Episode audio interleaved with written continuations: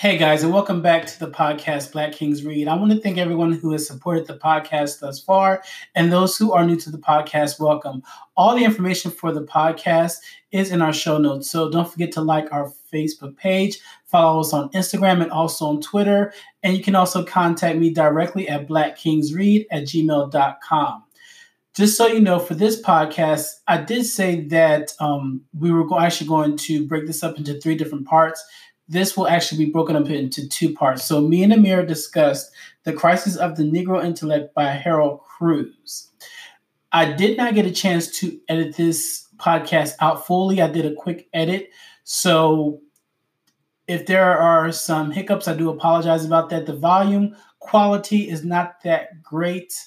I realized I didn't check my sound before I begin the podcast. So, hopefully, it won't be too much of a problem. So I do once again apologize for that. I am learning as I'm growing to podcasting. You know, in the beginning, when I started this, I said, okay, you know, just go ahead, create the podcast, upload the episode, you'll be good to go. And now I'm learning that there's a whole uh, backstory to doing podcasting, not only just editing, but also um, promoting my podcast and just trying to get the word out there because I really want this podcast to grow. Also, I'm looking for other Black kings who like to read. So if you're a Black male and you like to read um, uh, specifically nonfiction books, then I would definitely recommend that you contact me once again at blackkingsread at gmail.com. Also, if you have any type of feedback, once again, email me. The email again is blackkingsread at gmail.com. And if you are driving and you forget, the information is in the show notes. In addition to that, um, we are also also now I remember what it was. Um, wherever you're listening to this platform, specifically if you're listening on Apple, please give us a five star rating. I haven't done that in the beginning because I was just trying to get my feet wet. But I think that now, with already having six episodes out, I would like to have some sort of metric uh, that I can use so I can improve on this podcast.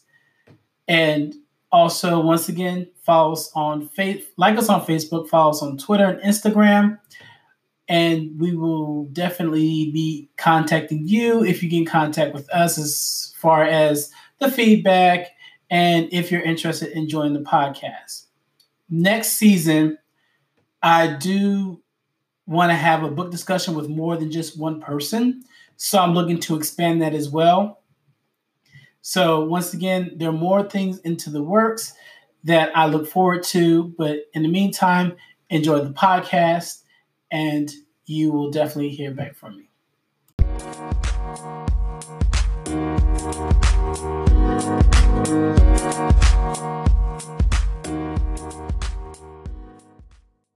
Hey guys, and welcome back to another episode of Jonathan's Bookshelf Presents Black Kings Read. I'm here back with Amir to discuss The Crisis of the Negro Intellectual by Harold Cruse. Hey Amir. Hey. Hey. Um, and also we are going to get into a little bit about what happened over last week as far as the midterms as well.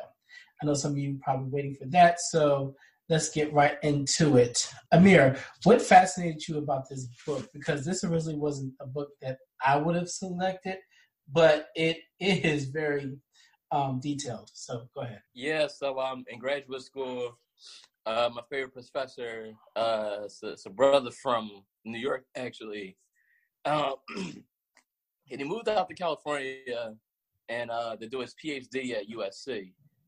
And uh, while he was there, he really got heavy into Harold Cruse's work. And all throughout grad school, and it's funny. So I, re- I heard about this book through Twitter. There's a there's a follower on Twitter, and he was uh, tweeting excerpts from the book, and I'm like, man, this, this sounds great. So I picked up the book, and then at the same time, ironically, my teacher in grad school kept talking about Cruse's work. So, you know, it, it led me to actually really dive into all of his books. And, you know, The Crisis of the Negro Intellectual was his first book. And there's a debate between between uh Cruse scholars between which is the better book between the crisis of the Negro intellectual and plural but equal. Um, I don't want to get my thoughts on that. I, I love them both equally, and after reading through Cruse, Cruse has become probably my favorite author. One thing about this reading Cruse, he definitely deals with the problems that are going on in the society at this time. Crisis of the Negro Intellectual was written in 1967, but mm-hmm. this book, in the book, he talks a lot about what happened during the 1920s mm-hmm. and the 1960s. Mm-hmm.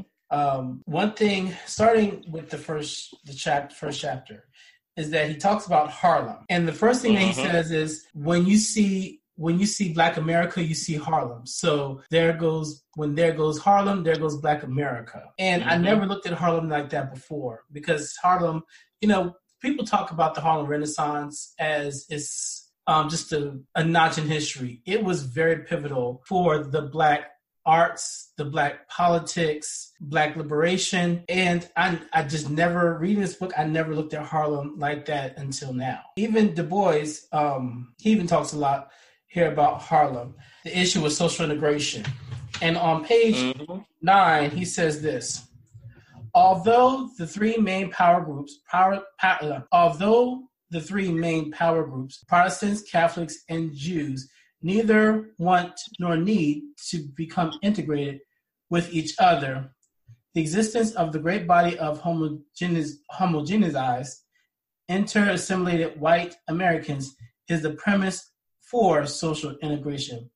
Thus, the Negro integrist runs afoul of the reality in the pursuit of an illusion, the open society a false front that hides several doors to several different worlds of the hyphened Americans. What group or subgroup leaves its door wide open for the outsider? None really. Mm-hmm. So, how would that play into today? It's almost like we didn't learn our lesson because we often have an open door saying that, hey, if you're part of us, then you're one of us. Right. So, that's one of the things that, that I see that's still going on today.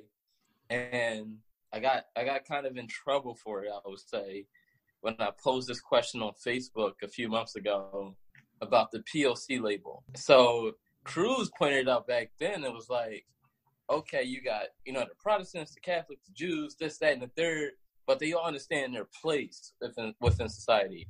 Whereas though black folks at this time, especially in Harlem, you know, they wanted to lump their their issues in with each other, but their issues were totally different.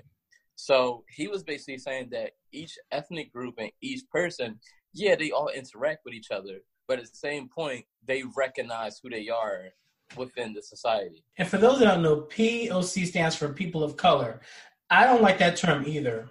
I realize that not everyone that is a quote unquote person of color, when they say person of color, they mean uh, Native Americans, Asians, East uh, Southern Asians, and also Latino, Latino X, Hispanic, excuse me, non-white Hispanic. And our fights are all different. And we have to understand that we work together when we work with our own struggles, but when we work on our own struggles, then we're able to come up together. But the problem with the Negroes, they think that if we allow people to work within our struggle, then we will all rise up together but that's not how it works.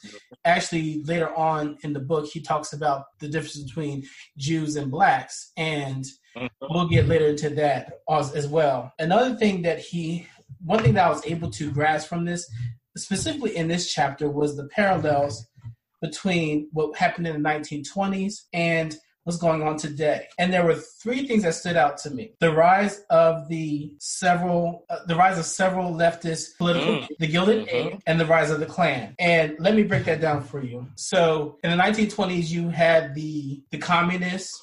You had the mm-hmm. radical left as well as the nationalists. And even today, now we have a surgent rise in leftist groups not necessarily the communists, but we do have um, social social democrats. We also have a few. Na- we also have some nationalists, as far as black nationalists.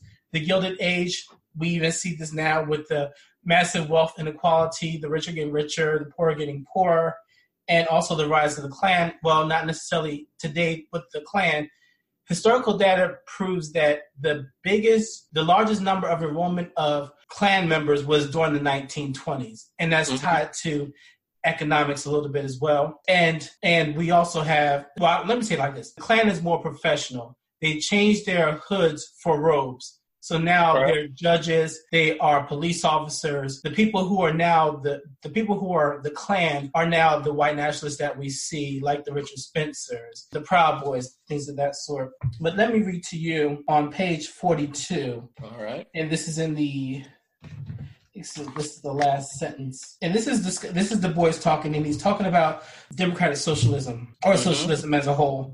It had adapted the older European version of socialism programming, wherein economics and politics took over took precedent over culture and art. As pioneering Negro socialists, the messenger intellectuals were just as unoriginal as the Negro communists were to mm-hmm. become during the 1920s. They took they took their political schemes from the whites and thus did not grasp the fact that Native American Negro point of view, neither politics, economics, nor culture took precedence over each other, but were inseparable and had to function together. What's your thoughts on that? I think it's absolutely right. Whereas, um, and I think this is the problem where black folks are in trouble right now is that you know, and it's funny because the the, the title of the book is "The Crisis of Negro Intellectual," And I feel as though the people from the intellectual community have this crisis right now.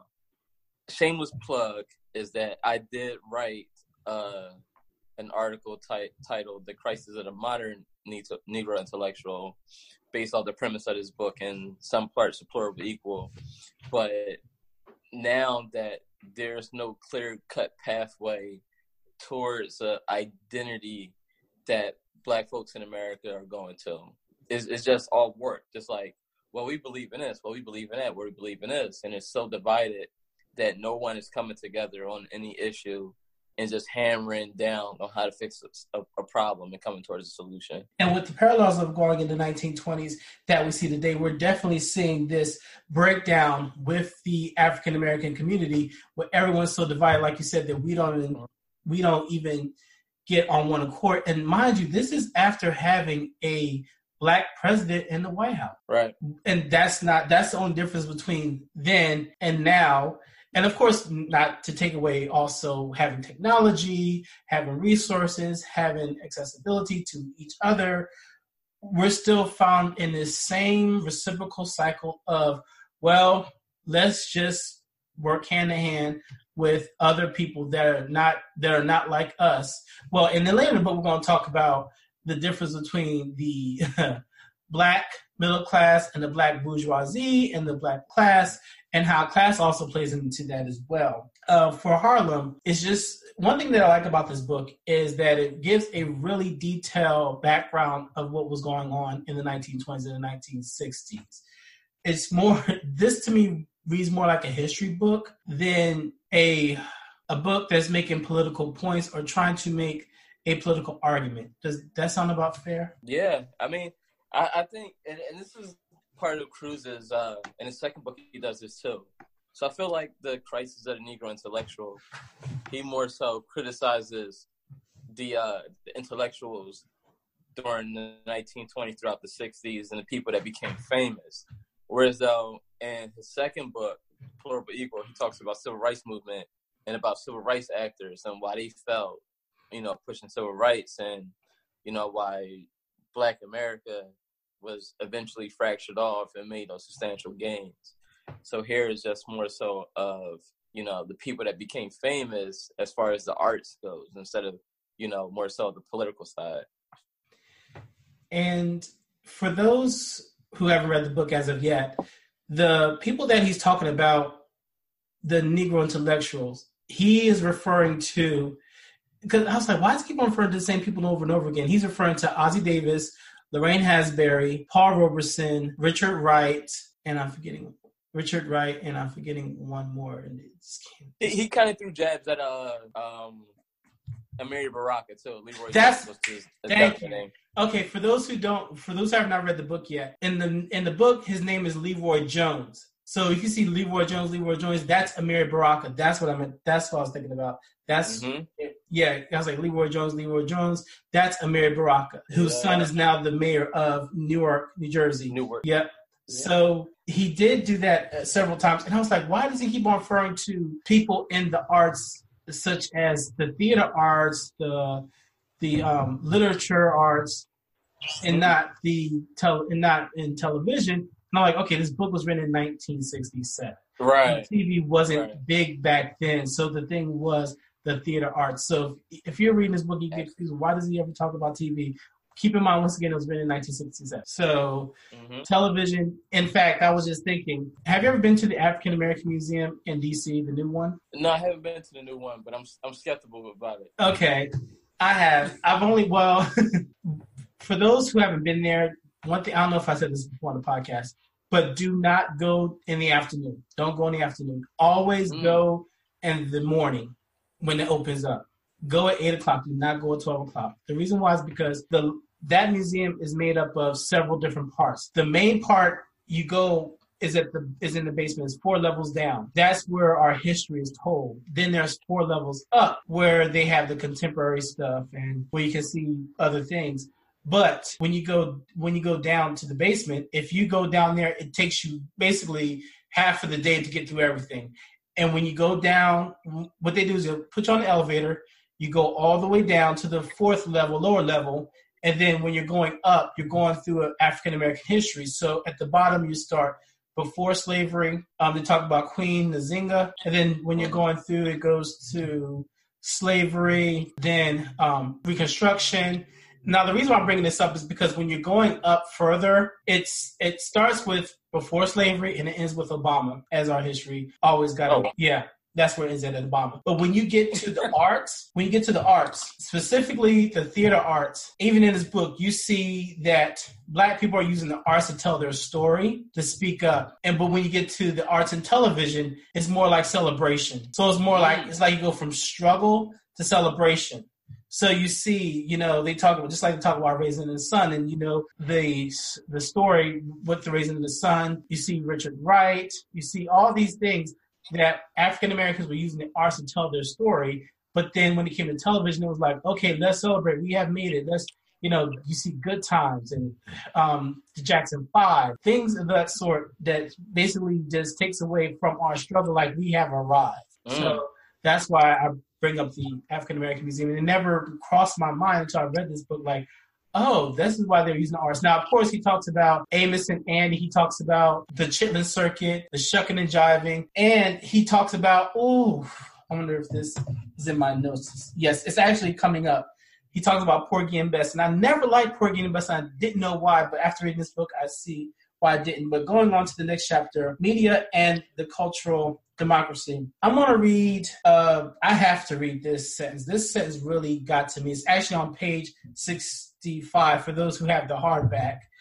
It says this, and on the bottom where is where this mass society emerges stands this standard Negro, not quite pos- passive as of now, but still subject to manipulation and still political fragmented, if not more so than ever. The Negro is today the victim of the incompetence of radical social theory and the 30, uh, sorry, and the 40 year default of the Negro intelligentsia. The crisis in black and white is also a is also a crisis in social theory. Therein, American capitalism, the racial exploiter, has by its own inner dynamic swept through before it by its power and rapid development and ability to recover, adjust, and absorb institutionalized, even anti-capitalistic features. But if American capitalists within its America, sorry, within its mass media continues to propagate the myth of the great American dream,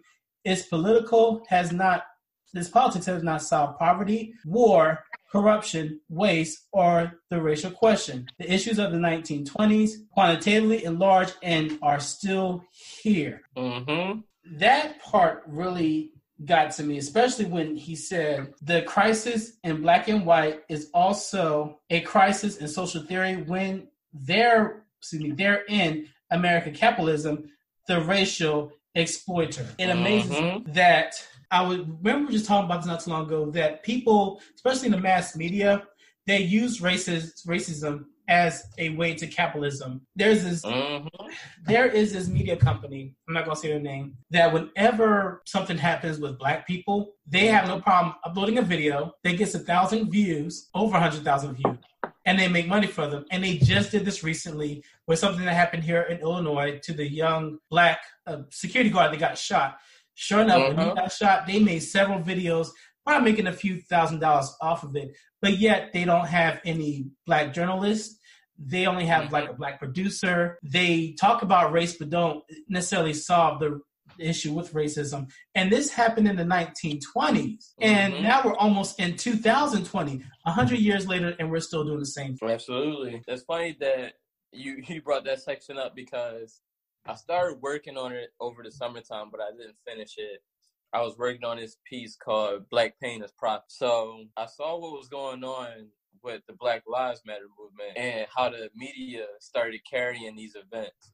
And I started seeing that, wait a second, a lot of these events that's going on with black suffering is just to make profit off of it. And the only people that's profiting off of it is the white media.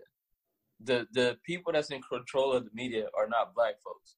Even those who publish these articles who talk about social stuff. So, like what Cruse is saying, uh, what page was that on again?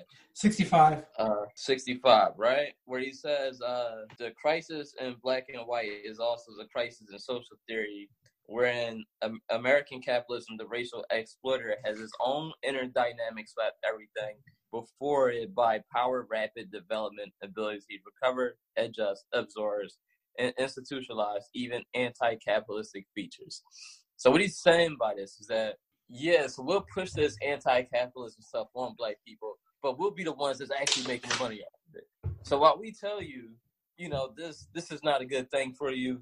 Oh, black folk, the white man is after you. This, that, and the third. They're producing all those videos and and making the money from the views. Mm-hmm. So that's what's been going on out here. And and Cruse was saying it you know, back in 1967. And we still haven't learned. We still don't even control our media. And I know that there was a time when, uh, when, and he talks about this, when there was a lot of black media, you had black newspapers, and back in the 19, from the 1960 to the 1990s, you had black independent radio stations. Now that all changed under the um, Communications Act in the 19, I think it was 1992 with Bill Clinton. Mm-hmm. The quote unquote first black president for those who get all sensitive and get all nostalgic about, oh, he's the first black president. Because of his actions, a lot of the independent black communications media streams, as far as the radio and the television, was broken up because of him, and it allowed for the conglomerates of media to come together and buy out the in, these independent black stations. I live here in Chicago, and people don't know this, but WVON, what used to be called the Voice of the Negro, which is now called the Voice of the mm. Nation, is not independently owned. It's actually owned by Clear Channel and has been for quite a while now. And when you have that, you necessarily don't have um, your own voice. You have no way of communicating with your people. So media really does matter when it comes, especially to black people. I remember when not so long ago when what's his name, Harold, um, Roland Martin, his show got canceled. That was a big devastating blow. Now he's nobody's progressive. You know, every time I think about Roland Martin, I think about when he was shucking and jiving for Hillary Clinton was, was, mm-hmm. ugh, was disgusting. But that was the only way for black people to get our issues across on morning news. He covered the things that were that wasn't covered by the CNN or MSNBC and definitely not Fox News.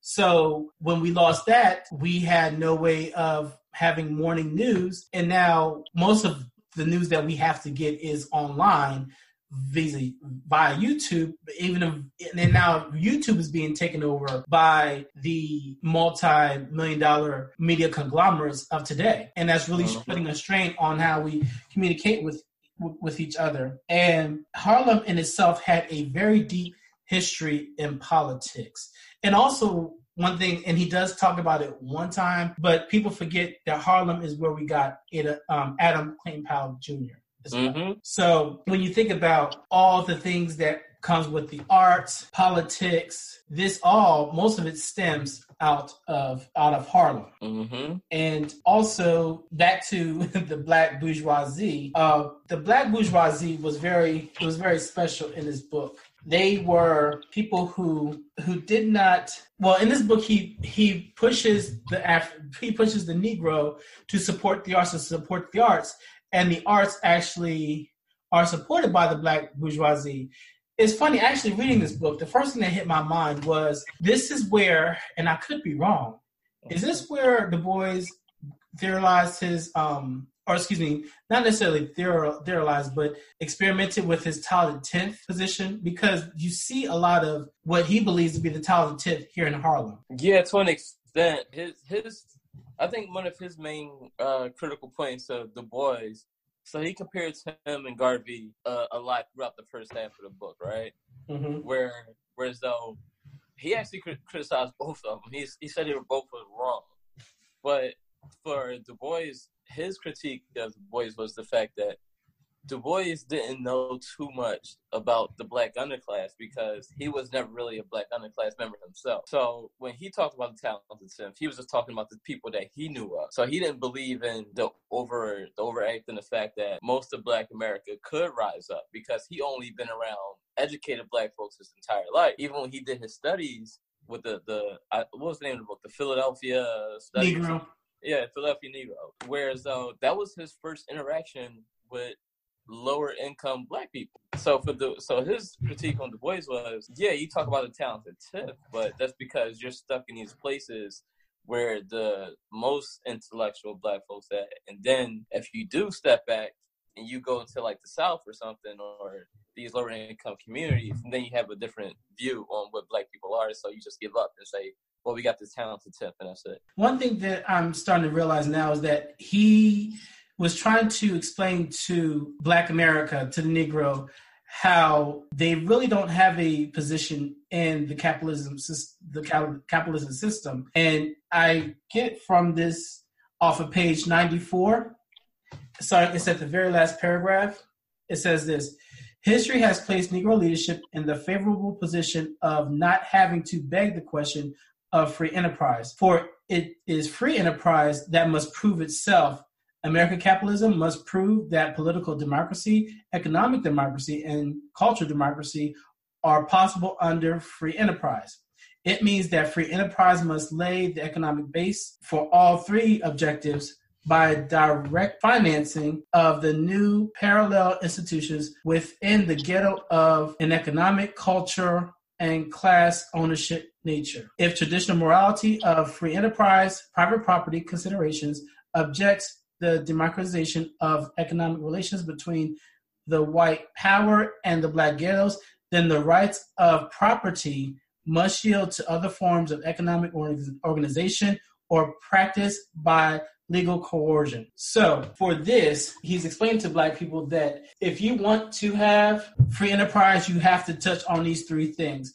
And one thing that black people do, and he talks about the group economics earlier, it's almost like black people, we have no problem addressing the economic democracy and the cultural democracy because we're all about the culture, whatever that means. But when it comes to politics, that's where we miss out the most. Right, but but but I would say um, I, I think his one of his biggest critiques about that was that fact that he was a big critique of like socialism, and if you read between the lines on this, he he is supporting black capitalism. So um, the the next paragraph after that, he says the present leadership of Negro movements of whatever faction is unable to fashion suitable programs for the ghettos of the United States because they fail to grasp the key nature of Harlem Ghetto and also because they inherit the leadership failures of the black bourgeoisie of previous generations. The new generation leadership must condemn the incompetence of their fathers, but they find it extremely difficult to shake off their legacy. Hmm. Movements mm. rise and fall. Organizations' efforts collapse for lack of proper orientation. And Negro life, economics, politics, and culture are the inseparable elements of social change. So he's saying is that yeah, the the the communities also fell because each each different category are all aligned. You can't be a socialist and then talk about you hate you know the media and the media is working against you. You can't be a capitalist and say, well, we don't need to own the media groups or we don't need to own uh, politicians or whatever. Each each category is a chain and a fence. So if one doesn't align with the rest of the, the fence, then you don't have a fence. It's like mm-hmm. these things have to go together in order to keep a, a solid block of a community. Right, that is correct. And if black people don't, if they don't see that, it's it's very hard. Well, but to me, social democracy is when you're able to take the elements of the government and working towards cap and working with capitalism together. Because here in the book, he talks a lot about the cult, the um, Communist Party, and there, in, in the book he also talks about the difference between the communists and the Marxists, which are two different mm-hmm. sects. So, so wait, let me mm-hmm. let me let me piggyback off that. Right, this okay. is way farther down the line in the book. Right. But this is on page 179, where he talks about the black bourgeoisie and when it comes time to business, right? Mm-hmm. So it's within the last paragraph of 179, where he says, the black bourgeoisie can be radicalized only if the politics of radicalism coincide with its class aims to immediately uh, immediate social needs. If they require economic integration, then group-oriented economics go on the board. The question of Negro businesses become hypothetical because it is easier and more politically acceptable to fight for integrated jobs inside the white economic structure than to fight the control of the economic structures over the black community. In fact, the white left wing radicals were furnished political rationalizations for abandoning the group economic interests of the black community by calling Negro businesses a reactionary. Instead, is exactly what's going on today. Whereas, though, anytime black people like, you know what, maybe we need to start our own thing.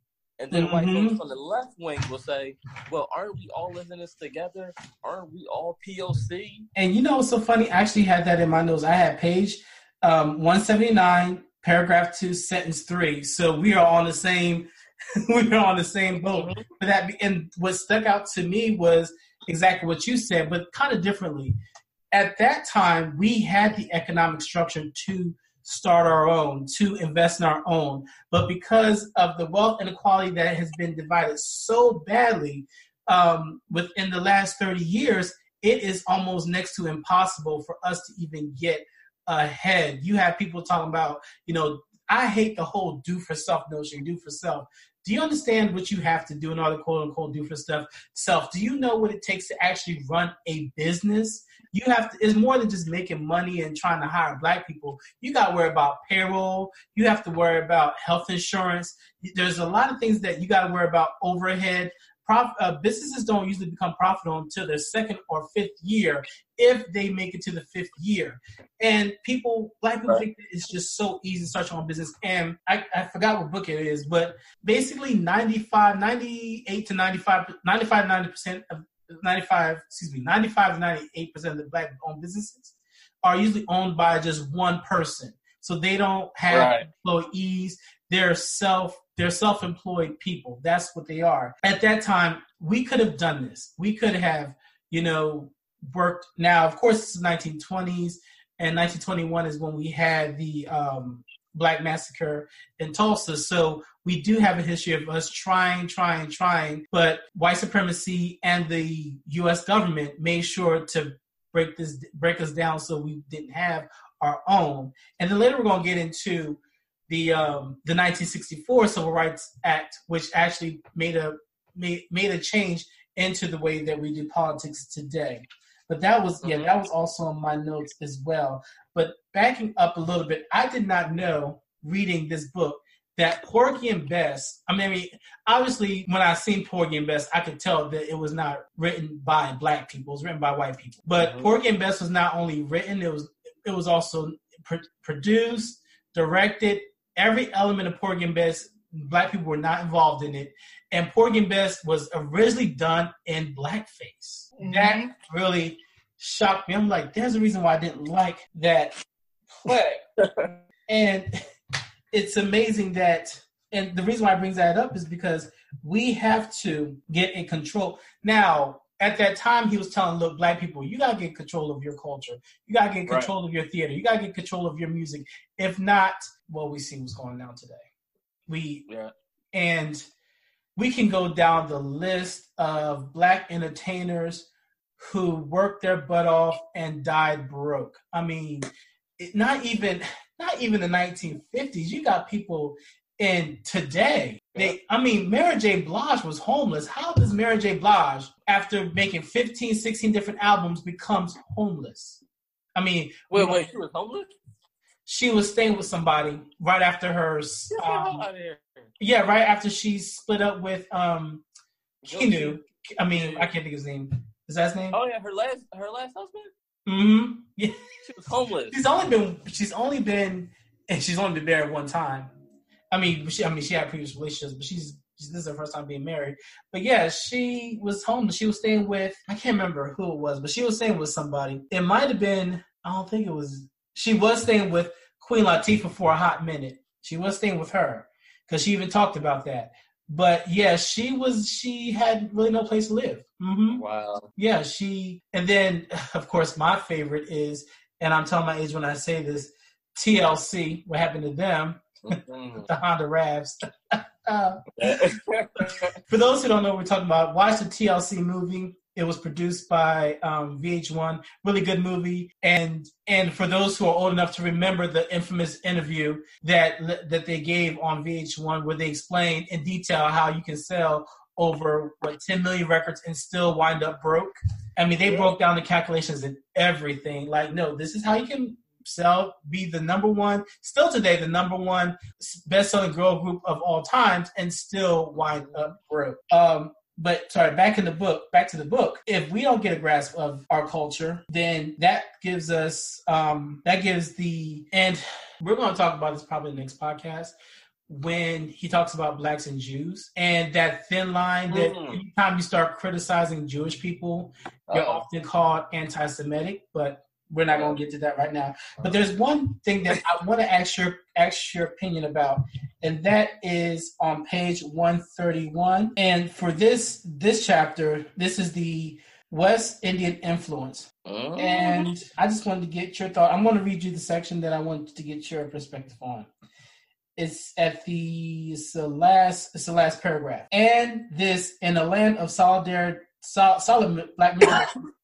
but once a West Indian gets to the United States, he becomes critical of Negroes being exploited because they don't understand business. To get out uh, from under the yoke of British colonialism and alien traders, the West Indian immigrants, social socialist revolutionaries such as Domingo, do not fight British colonialism in their islands. It is necessary first to go to America and learn such advanced thought from the Russian Jews. After learning it, it took on the nature of something philosophically trans trans trans hmm, transcendent. Sorry, um, it is right because it is white. It is essentially pure because it was Western and thus advanced. What's your thoughts on that? Hey man, you know, um, I, I kind of see the same stuff today with other ethnic groups, whereas though they come here and be like, "Well, why don't you have anything?" It's like, well, shit. Why didn't you have anything back at home where you came from? You you come over here and telling us to get it together. Why you had to come here and get it together? Why can't you do that over there? Let's be more specific. I want to, because when we talk about people who come over here, that could mean anyone. I'm specifically talking about, in this case, he's talking about West Indians. For this one, when you bring it up to today, I think of Africans. Oh man, he's gonna say the Africans. That's who comes to my mind because Africans, I didn't know this until I actually started listening to a woman who shall remain nameless. Oh, her podcast, her, you know, I'm talking about. Um, yeah. And she talked about how Africans are taught in Africa don't mess with those African Americans. They actually have a name for us. And I didn't believe that until I listened to a podcast. It's called The Stoop. And it's the two hosts, one girl, she's from Africa, I'm Negro, as described in this book. And she was like, "Oh yes, there were we have a name for them. It's a very derogatory name. It's almost like calling us the N word. I can't think. Do you, mm-hmm. know, do you remember the name? Yes, it's it's Akata. Thank you, Akata and it's almost I think it's equivalent of like a savage. Yeah, it means wild animal. Yes, wild animal. and that's what they think of us. And I and I remember thinking, okay, that's that's that can't be right. And then I was talking to a young man who's from Central America, excuse me, the Central African Republic, mm. and he was talking about how he loves it over here. I love America. This is nice over here. And I said, okay. And something said, just ask him this question. I said, what do you think of African Americans? And his first response was no comment. I was like, oh, really? Okay. And and I remember in the article that she was talking about the the young lady, how Africans are not considered a threat. So mm-hmm. therefore, that's why they get the because you know you know us well you already got your master's degree i'm pursuing my master's degree when it comes to talking about race and race racial issues when they go to higher education they're not considered a threat so therefore they're mm-hmm. given more of a um, they get first dibs on things that basically belong to us so to speak right. and in this book he talks about how they notice the difference but they're supposed to work hand in hand with you because that's what Marcus Garvey did. Where Africans here that come to America, they look at us and we're like, "Well, what's your problem? What's your issue?" And they say, "You know what? If you're not going to get it, I'm going to I'm going to get mine, and mm-hmm. forget you." Because we're and then we get into this whole well, we're all black people, we're all the same. Mm-hmm. We feel like we're all each brothers brothers and sisters, and they say, "No, you're not. You're not really an African." They look mm-hmm. at us like we're the outside, like we're the others. That's why I do not like Black Panther at all. I, I, you I, was King T'Challa. King, uh, yes, it was. Not even just T'Challa, just the whole Wakanda. I, somebody had posted on Facebook said they said if you don't know who Stan Lee is, then you're evicted from Wakanda. The first comment somebody said was, we're not even welcome in Wakanda. Like, did you not? Did we not watch the same movie? Anytime an outsider, even if they were black, came to Wakanda. Even when um, Killmonger came to Wakanda, they're like, "What are you doing here? You're not welcome here. Even though you are blood, you're still not one of us."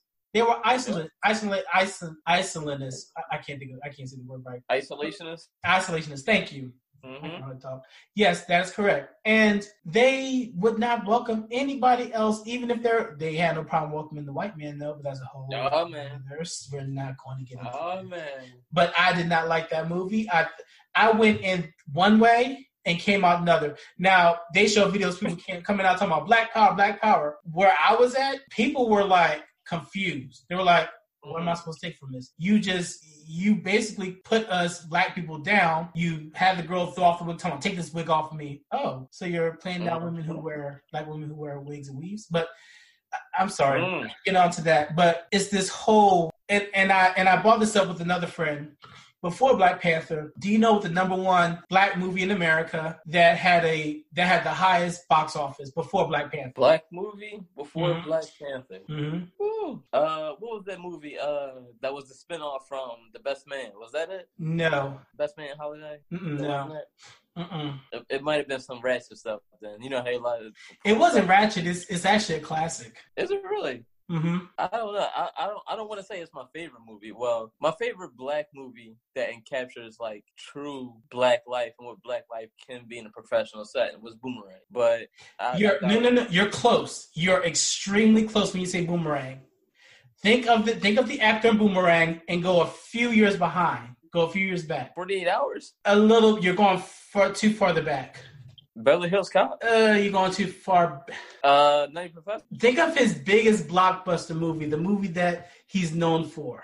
He he known for uh well he really got famous. In you're in that. When oh, you, no, you're right. Oh, you're in, when you said 48 hours and Beverly Hills Cop. It is around that time right. period. Around that time period, you are so close. You got the right actor. He was in the movie. Was he? Uh, Harlem Nights. A little, a little bit further. You're. Oh man, you're so warm. Oh man. Um, Eddie's my man too. Uh, man, you're so close. Was it another 48 hours? Big, big blockbuster movie. Still an icon today. Has a lot of references. Oh, uh, was it uh, Coming to America? Yep, yeah, Coming to America.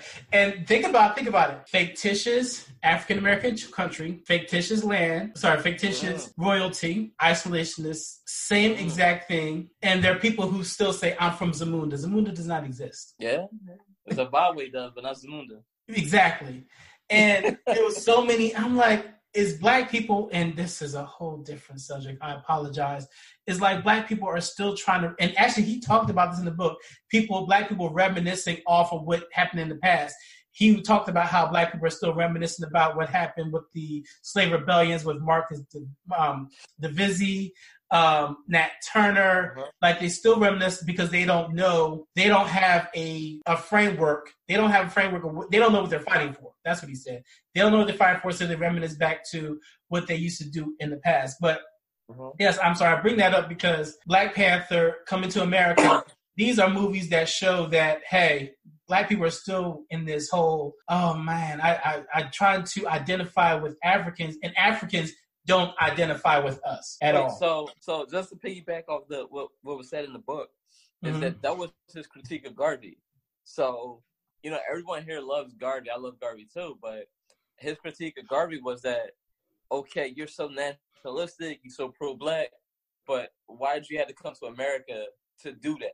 Why can't you have that same energy where you came from mm-hmm. and pull black people together and do what you did over there? It's because you came here and you thought it was much easier because black people had this, this yearning for something and it was much more free for black people. You couldn't do it under British colonization. So why you come here talking that stuff? Well, that is true.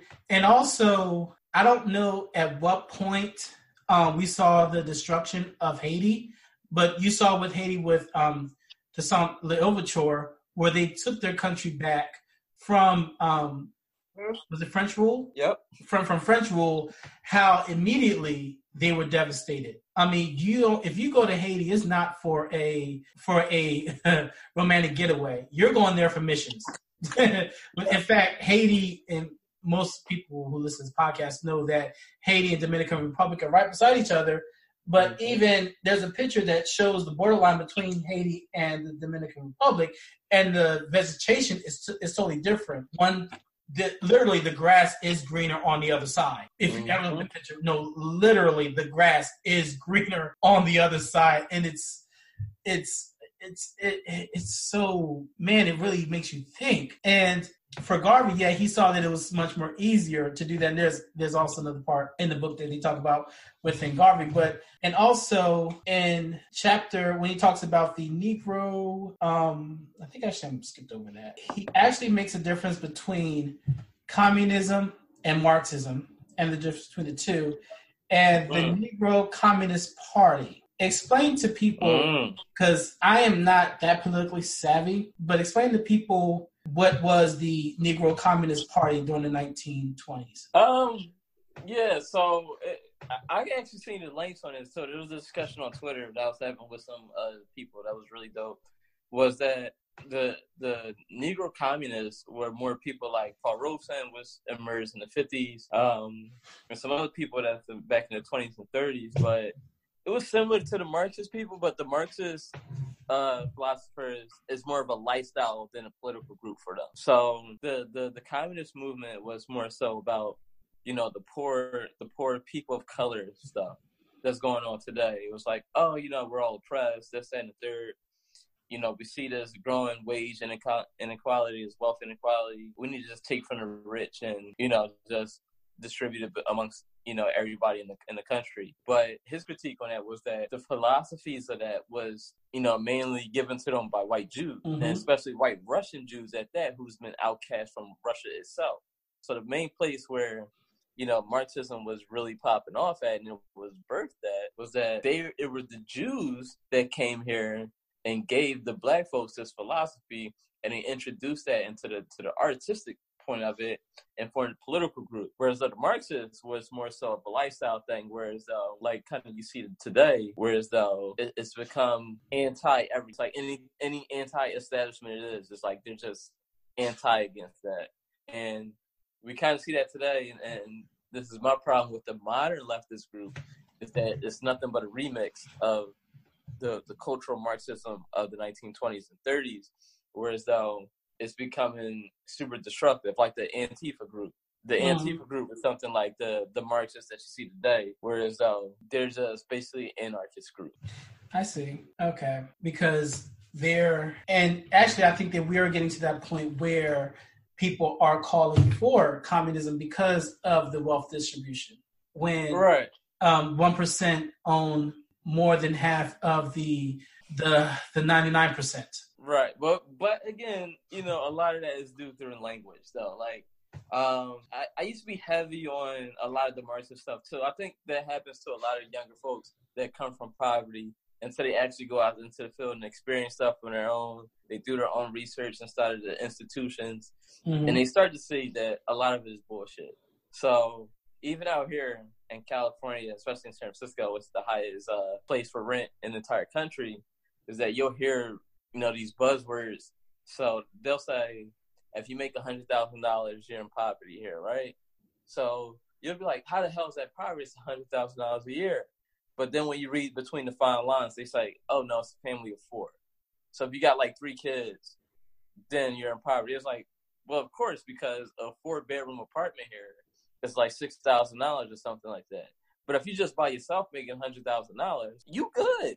Mm-hmm. But how it's being framed. So when they talk about like the one percent and the wealth inequality and stuff like that, what most people don't know when they talk about the one percent is that we're talking about the world. We're not just talking about United States.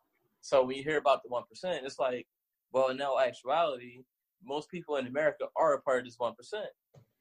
So it, it becomes this this idea to make the most of the people rebel against what's actually going on. And it's important for people to read the fine lines when they say those type of statistics because you are absolutely correct. That's like here in Chicago, they do the same exact thing.